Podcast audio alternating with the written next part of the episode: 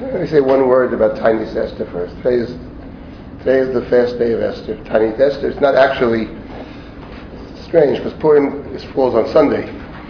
Purim falls on Sunday, so Ta'anit Esther should be the day before Purim. We observe it on, so it should be on Shabbat, Saturday, but we don't fast on Saturday. So you push it, should be pushed back to Friday. But we don't like to fast on Friday either. So we, outside of the 10th day of Tevet, we don't fast on Friday. So it, get, it gets pushed back to Thursday. I'll just say a couple of words about Ta'anit Esther. Maybe you know this. And first of all, Ta'anit Esther is different from all the other fasts that we have. Ta'anit Esther is not found in the Talmud at all. It doesn't mention Ta'anit Esther at all. Tiny Esther is accustomed to fast on Ta'anit Esther. It doesn't have the same it's completely different from the other fasts.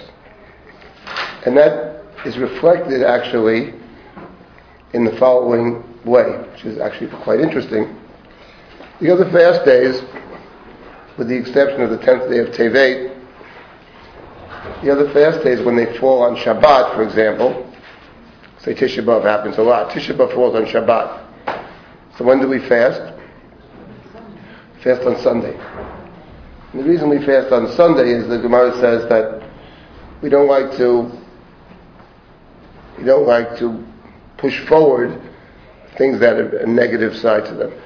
Tisha is a very unhappy day. All the fast days are days of not, you know, they have a sad side to them. Um, so we always don't, we don't bring it, push it forward. We always fast afterwards. That's true of all the fasts. It's not true of Ta'anit Esther though. Ta'anit Esther, when it falls, let's say Purim comes on on Sunday, then we fast uh, before that. We fast on Thursday, today. We don't say it falls on Sunday, we'll fast on Monday. Monday would be hard to fast anyway. Monday is Shushan Purim. So Tuesday. So we don't do that either, so we always push it earlier. So the question is, why do we do that actually? Why are we fasting earlier rather than later? Yeah? Truly, historically, it would be absurd to fast, to do the Ta'anit Esther after Purim. I mean, it's crazy in terms of the content. Okay, I think that's correct.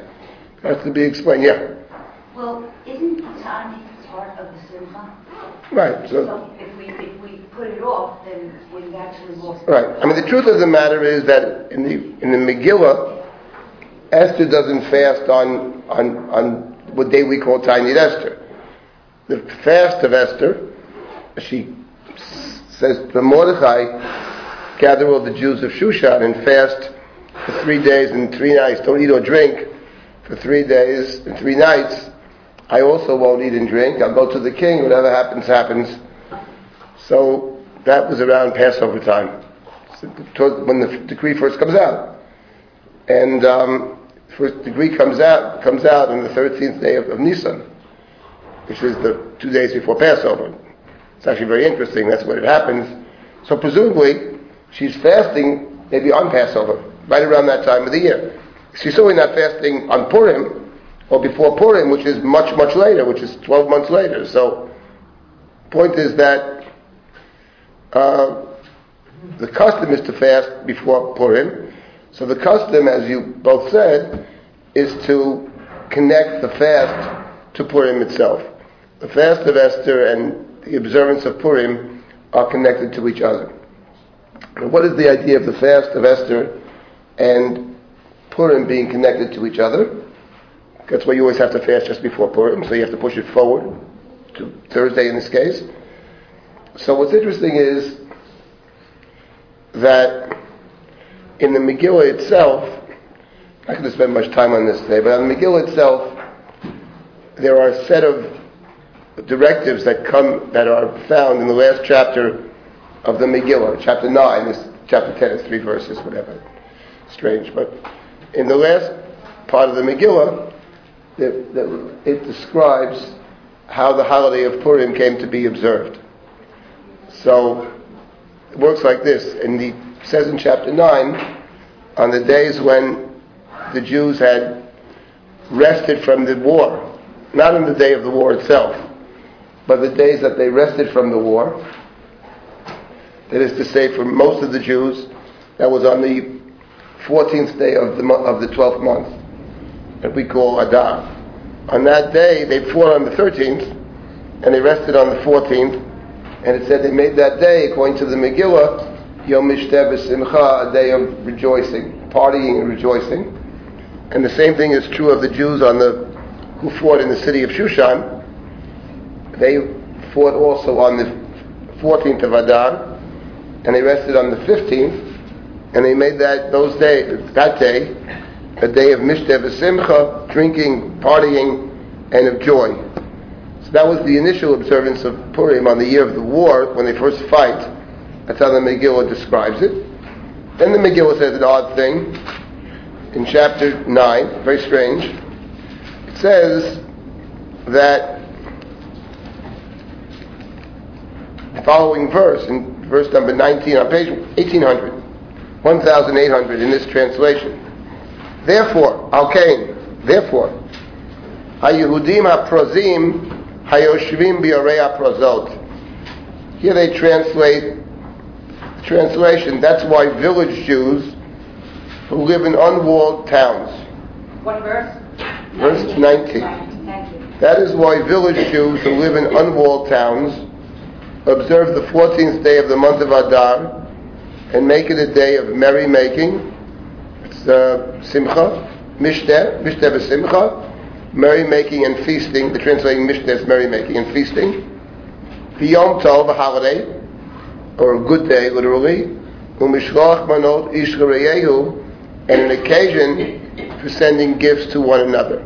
So that actually is very strange, because it, the book seems to be talking about a later point in time. Therefore, the Jews, and then it says in the Arei HaPrazim, Yudim HaPrazim, Hayoshvim Bi'arei HaPrazot. The translator here, following a rabbinic view, the Mishnah, translates Arim HaPrazim, cities that don't have walls on them, or undefended cities. That's the translation. Prazik means scattered, dispersed or scattered. They observe the 14th of Adar, which is we call Purim. They make it a day of Mishteh Simcha, a good day, Yom Tov, and they send gifts to each other. So the, the Megillah actually seems to talk about two different observances. The observance in the first year on the part of all Jews who rested, the day of resting, not the day of war, but the day they rested. They are observing in a day of Mishteh B'Simcha, joy and, and partying. Then in later years, says the Megillah, therefore Jews in Orei HaProzim, they observe the 14th of Adar, and the Megillah added two things, Yom Tov, a good day, and then it says, Mishloach Manot Ish sending of gifts to their, to, to their friends. So it sounds like the Megillah is taking note of the later custom, or the elements of a later custom, that the Jews in the Rei Prozim, Hayoshvim B'Rei Prozot. I would just say that the simple reading of the text, that is the Jews in Arei Prozot, which is understood by the Mishnah and the Talmud and every and everybody else to this day, that it means city Jews who live in unwalled cities, as opposed to Jews who live in walled cities. I don't believe that's the, the simple meaning of the of the text. Actually, I don't think it means that. I think that that's a rabbinic understanding of it for whatever reason. But Arei Prozot means actually all the cities, except for except for Shushan. In other words, with Haman, Haman said to the king, "There's the people out there, mifuzar u'miforad, scattered and separate throughout all your all your kingdom, all your states." In any event, it means the vast majority of Jews, except for Shushan. Shushan is the exception in the Megillah. But they, nowadays, they whatever this is written, whatever. Later on, they're observing it as Mishteh V'Simcha, but also sending gifts to their friends. And then Mordechai, we are told, wrote a letter. He wrote this all down, and he sends Sfarim, which is very common in the Megillah, to send a Sefer, means some kind of a letter, literally a book, a missive, and he ins- gives them the following instructions. He sends it, it says, to all the states of the king Achashverosh, near and far. That's verse number 20. Krovim Urechokim. And what does he say to them? He says, L'kayem aleihem, to accept upon themselves. L'yot osim Yom Arba Sal Adar To accept upon themselves in every year the 14th of the month of Adar and the 15th of the month of Adar in every single year. Just according to the days that the Jews had rested from their enemies. And to observe the month which was converted from sorrow to joy, from mourning to festivity.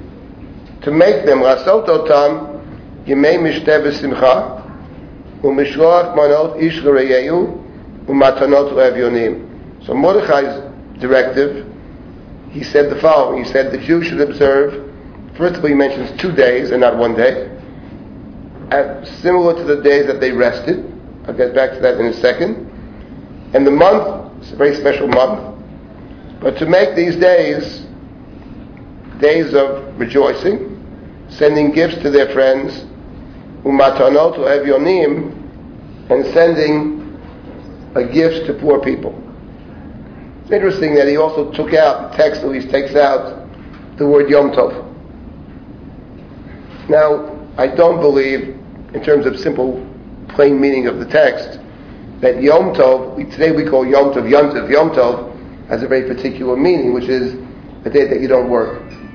But the truth of the matter is that I don't think Yom Tov means that in the Bible. Yom Tov in the Bible, we have with David, Yom Tov Banu, when he goes to Naval. It means a day of joy, a very good day, the day where you shear the sheep, the day where you get your, your bonus at work and that kind of thing. So what's interesting is that Yom Tov is out, Matanot Le'Evyonim are in, and in addition to that, he sent the Jews letters saying they should observe the days, plural, according to the days they rested in the first year. Now, what does that mean? Let's start, let's start with the days they rested in the first year. The text lends itself to two possible readings. We've basically been brainwashed, though, to read it one way, but, uh, but I'll unbrainwash you in a second. Well, it's, it's understood to mean, it could, it could be right. The way it's understood, that's the way the Mishnah understands it, is that the, you observe Purim the same way it was observed in the first year. That is to say, that some Jews observe it on the 14th day, and other Jews observe it on the 15th day. That's the way it's typically understood. But in point of fact, when you read the Megillah, you don't have to read it that way. Not at all. It sounds more to me the other way, which is Mordechai instructs all the Jews to observe two days. All Jews are observing both days. At both days are it's a two-day festival, and then that's one thing he added. Everybody has to observe two days. Um, it's also possible to read it the other way, that that's not the case. But in any event, he added something else, which is the gifts to the poor. And adding the gifts to the poor is important. That Megillah explains why he did that.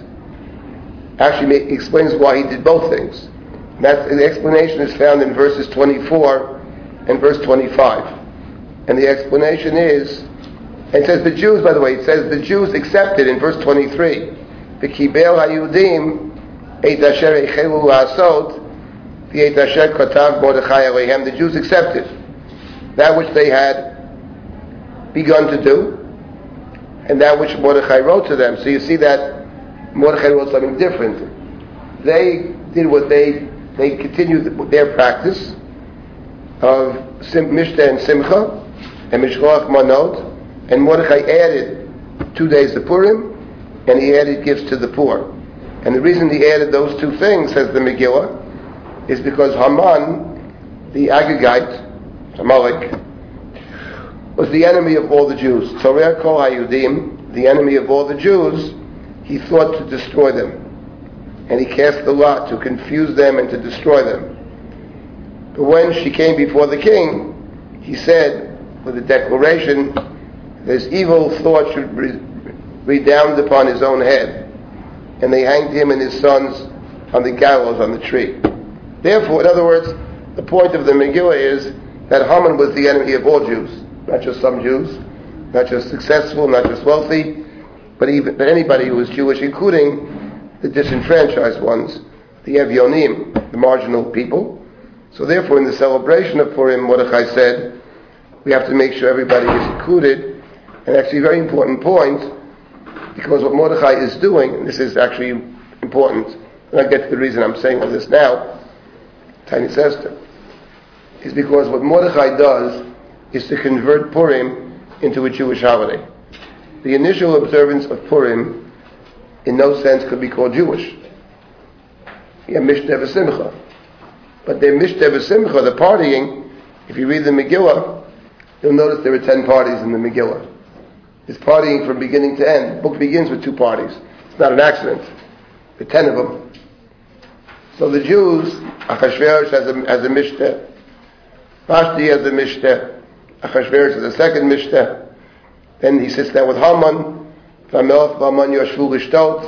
the decree goes out, then Esther invites the king to two parties, right? He makes when Esther becomes the queen, there's a party. The ten of them. So the Jewish response to the victory of Bishte Simcha on the 14th and the 15th is a Persian, is a Persian response. There's nothing in that celebration that suggests that the Jews are any different from anybody else in the kingdom of Achashverosh. And when Mordechai, though, sends his, his letter to the Jews that they have to include the Evyonim, Matanot Evyonim, so that converts it into a Jewish holiday because in the Chumash, when the Chumash speaks about Samachta B'chagecha, you shall rejoice on your festivals, and the Chumash adds, says that about two festivals. It says that Sukkot and, and Shavuot, those are the two. So, you should rejoice in your festivals, you and your children and your slaves and your the Levite in your midst and the widow and the orphan. In short, everybody's included. So, so it's that's what Mordechai is saying. Mordechai is saying that the celebration of Purim cannot only be a Persian celebration, it should be a Jewish celebration. Interesting thing is, he didn't eliminate the Persian celebration, which is why Purim actually is a funny kind of holiday. There's something about it that's not Jewish. That's, that's, that's the truth of it. So the drinking in particular. That's not a Jewish, it's not a Jewish practice actually. To get drunk and uh, we don't see that actually. To, to, drink in moderation, I don't mean the Rambam's view. The Rambam didn't like drinking altogether. It's pure.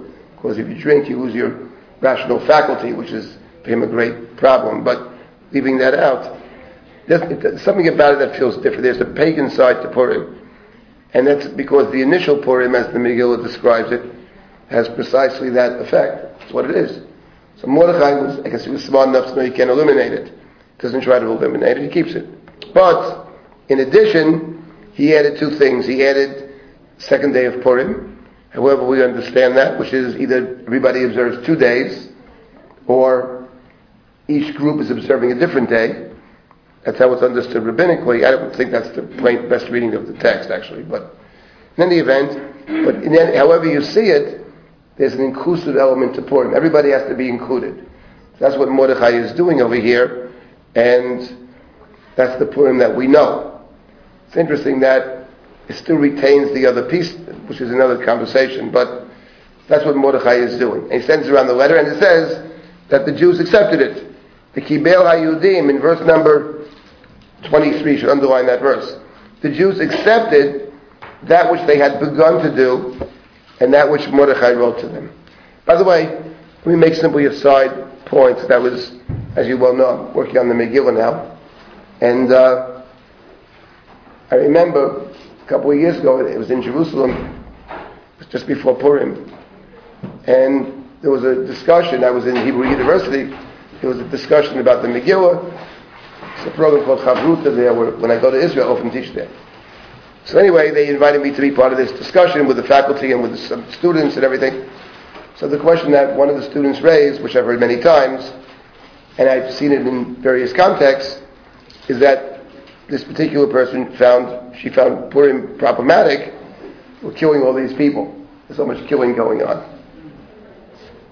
I must confess, in all candor, that killing Haman's army doesn't bother me in the least, actually. I must confess, I plead guilty to that crime. But I said, that's me. But for those that it does bother, I would say the following. There's a fellow named Frederic Bush, actually, he's quite excellent. He writes the, um, there's a Christian Bible, I forget what it's called, the Word series. It's quite good. They're excellent on the language. So they study how the language, terrific, actually. He's excellent. He also has a problem with it. I never met the man, but if I would meet him, I would explain to Professor Bush that he has misread the book, actually. He's failed to grasp one simple point in the book, which is this. When Esther goes to the king, I just tell this to you, in case anybody says to you, maybe it bothers you. But in case anybody says, how could they kill... When Esther goes to the king, I mean, there are many ways to respond to this, actually. But one way to respond is the story never actually take, happened, so that's not, that's, start with that, but that's a separate issue. It's the bad stuff. But the, but the point is different, which is when Esther goes to the king, and Esther says to the king, listen, the king has already said that Esther, king hangs Haman.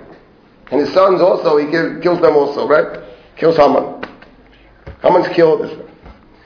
Then Esther says to the king in chapter 8 of the Megillah, please, she begs the king, she falls down on the ground, she's crying. The king extends his, his scepter. What do you want, Esther? Please, she says, do me a favor. Rescind the decree, rescind your, your decree. Because the decree is out there. And on the 13th of Adar, which is, what, this Shabbat, says the 11th of Adar, so on the 13th of Adar, all the Jews are going to be killed. Please rescind the decree, she says, because how could I live, she says, how could I live and see my people be destroyed? The people of my Moladity, my, how could I, how could I, how could I survive? I, I, I can't, I won't be able to survive.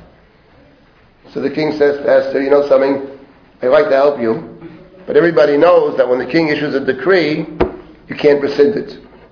The same, we don't, there's no objective evidence that's true, but it is true in the Megillah. The book of Daniel says the same thing. Once you issue a decree, the king's seal, it's a sealed decree, can't be, can't be changed. So therefore I can't rescind the decree. He says, but I'll tell you what I can do. Here's my seal.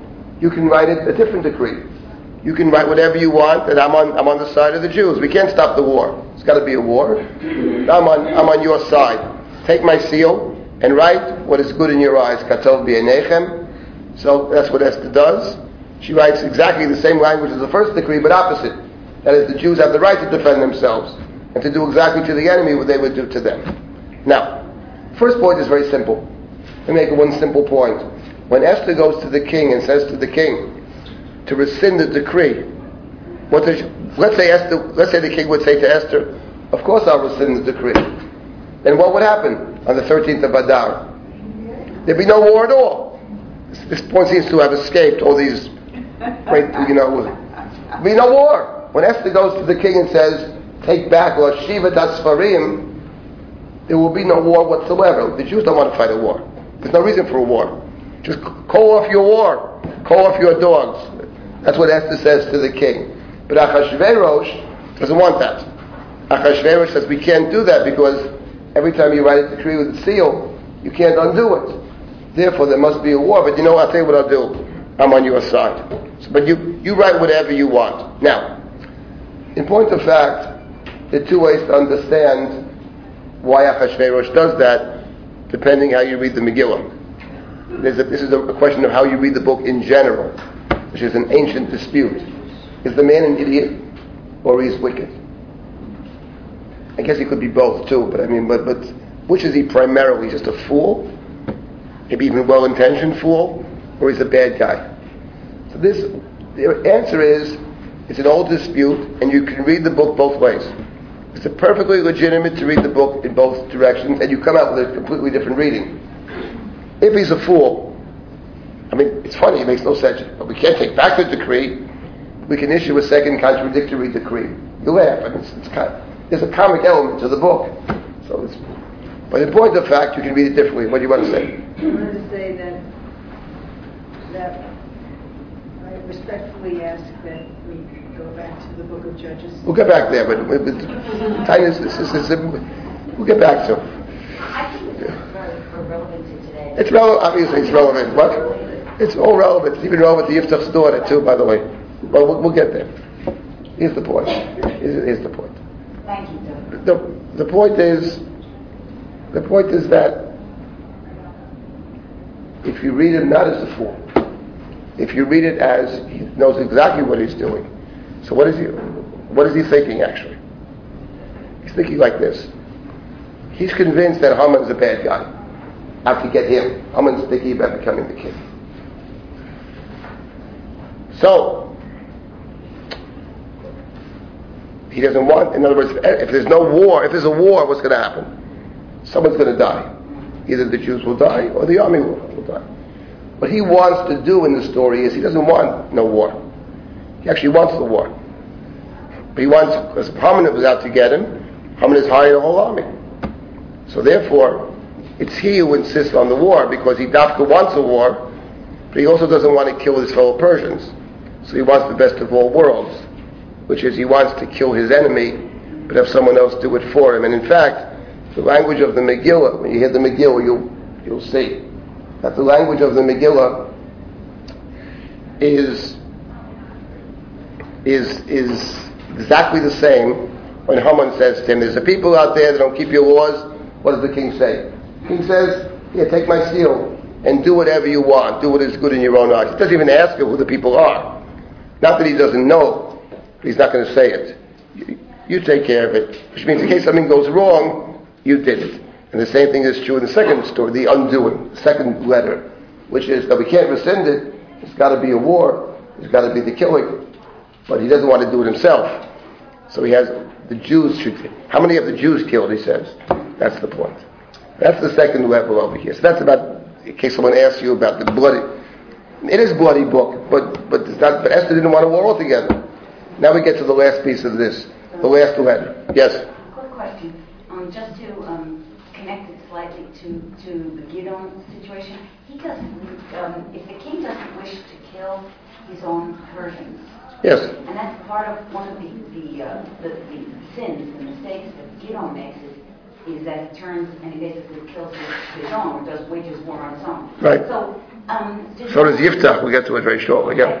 um, did no one make that fine distinction between I'm picking up my sword to kill my own versus I have the Jews kill the person? You know, in other words, or, and or my question is, could these soldiers have been mercenaries, non-Persians?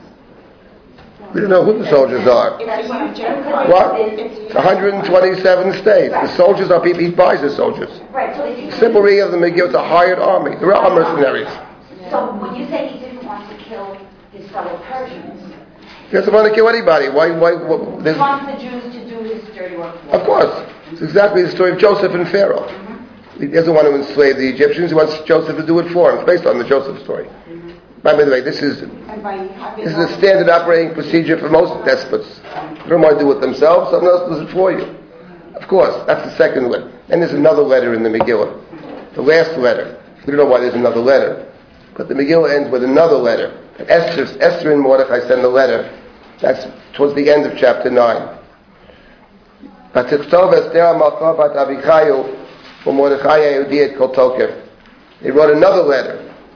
This is sent out again to the hundred and, to the Jews. They send the letter in 127 states. This letter is sent apparently only to the Jews, only to the Jews in 127 states. And in verse number 30, divrei shalom ve'emet, words of truth and words of peace. And there's a second letter, and this letter is l'kayem to to to certify, to validate these days of Purim in their appropriate times. Mordechai as, as Mordechai the Jew and Esther the queen had done.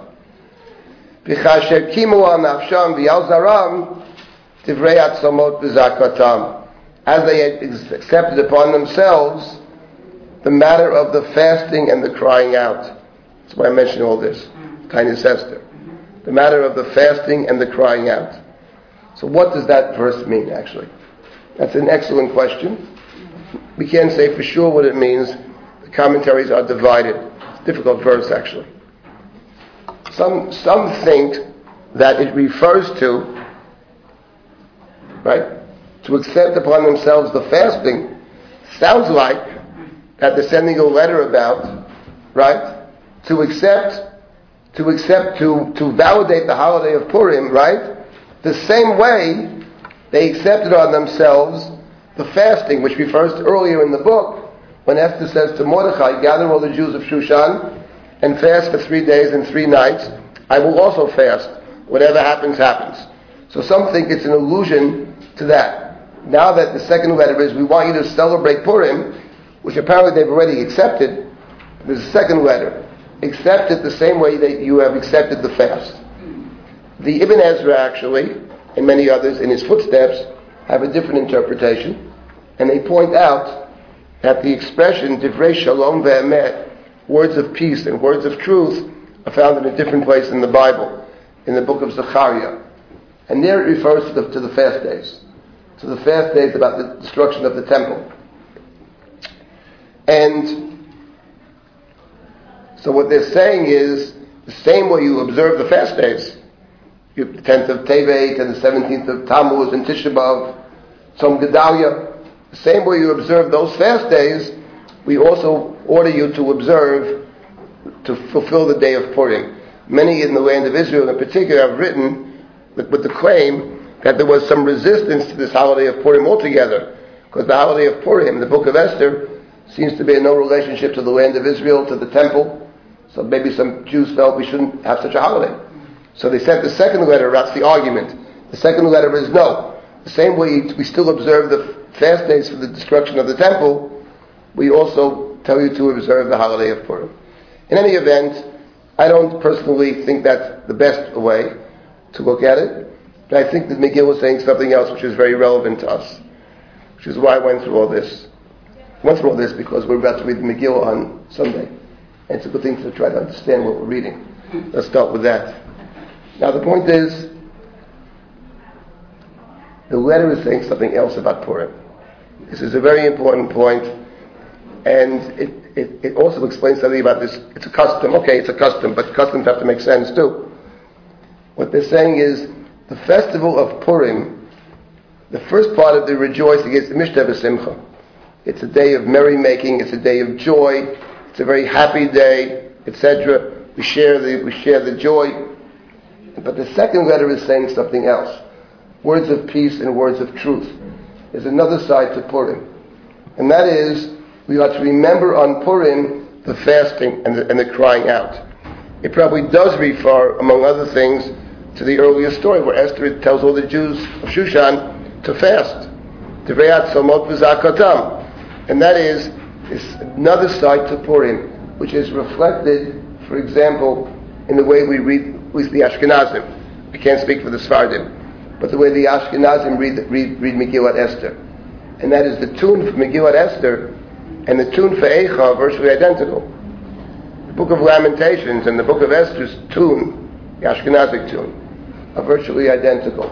There is something about the Book of Esther which is very frightening, actually. And it's a very simple point. The Book of Esther is a book in which God is never mentioned. At best, God is in the background, God is hidden, and on top of it, the book of Esther contains the story of the war against Amalek. In this case, it's Haman, and he's just one person, but he has enormous resources and power. He almost wins. We managed through Esther's intercession to survive. And the main point, though, of course, is that Amalek is always there. It's there in every generation. As the book itself says, these days, the word Sefer, Zikaron, and Dar Dar, those words are central words in Megillat Esther, not just Amalek.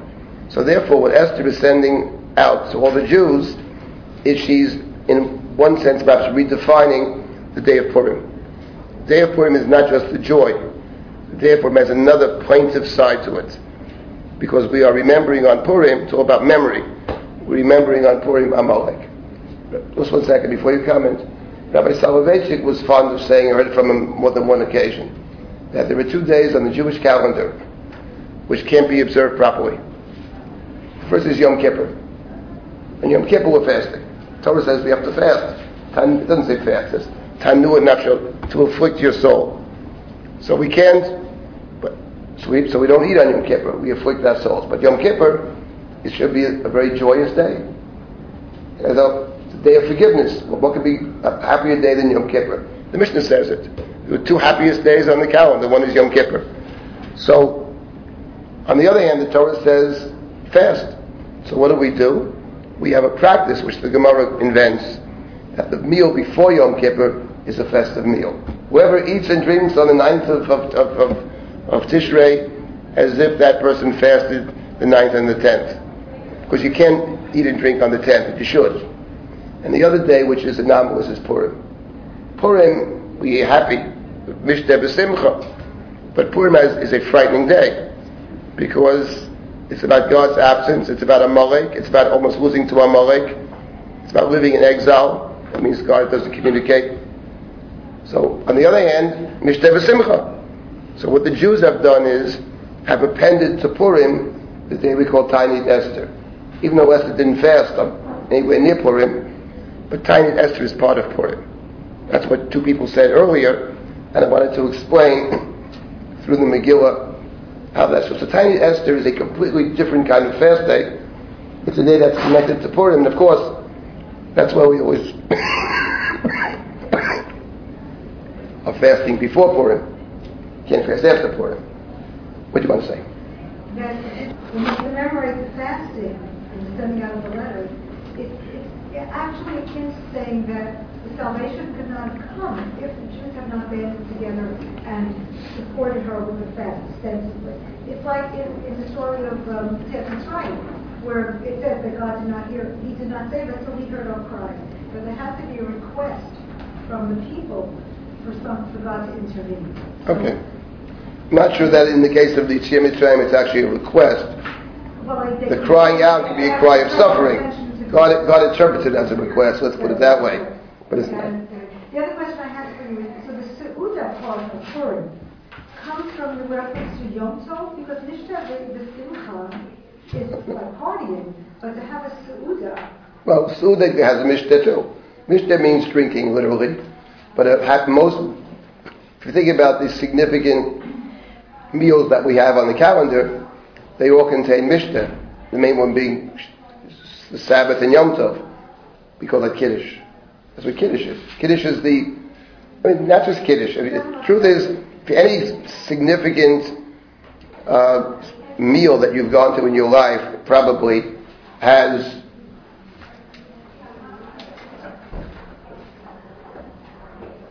Okay, every significant meal that you've gone to, go to a wedding. Most weddings have something before the meal. They have drinks, they have a smorgasbord. So the, the drinking is not just a biological act. Meals are social events. They can, they can have, a, they, they make a million different kinds of statements. The way one eats meals is very significant. So the drinking, now the way it's observed today, at least in the world, I don't know the Sephardic world here, but the Ashkenazic world, the excessive drinking, that's another story. That's nothing to do with, that has to do with something else completely different, but I'm not getting into that. But, but the point is, no, the meal, it's very simple. The meal is the way Jews observe festivals. Purim is rabbinically observed the way Jews observe all festivals. They read the Torah or the Megillah, we have a meal, and there's some aspects on Yom Tov of, of giving tzedakah, pledges for charity or whatever it is. So Purim from that perspective is a standard observance. From the standpoint of how people observe Purim, it's not standard at all. The excessive drinking and all the other stuff and the cross-dressing and the masks and uh, all that, that's a different conversation. But in any event, what I wanted to point out about Ta'anit Esther, which is today, observed today anyway, is that it is emerging from this verse in the last chapter of Esther, which is describing, we have no other book like this in the Bible. A book which has an entire chapter devoted to how the holiday is emerging.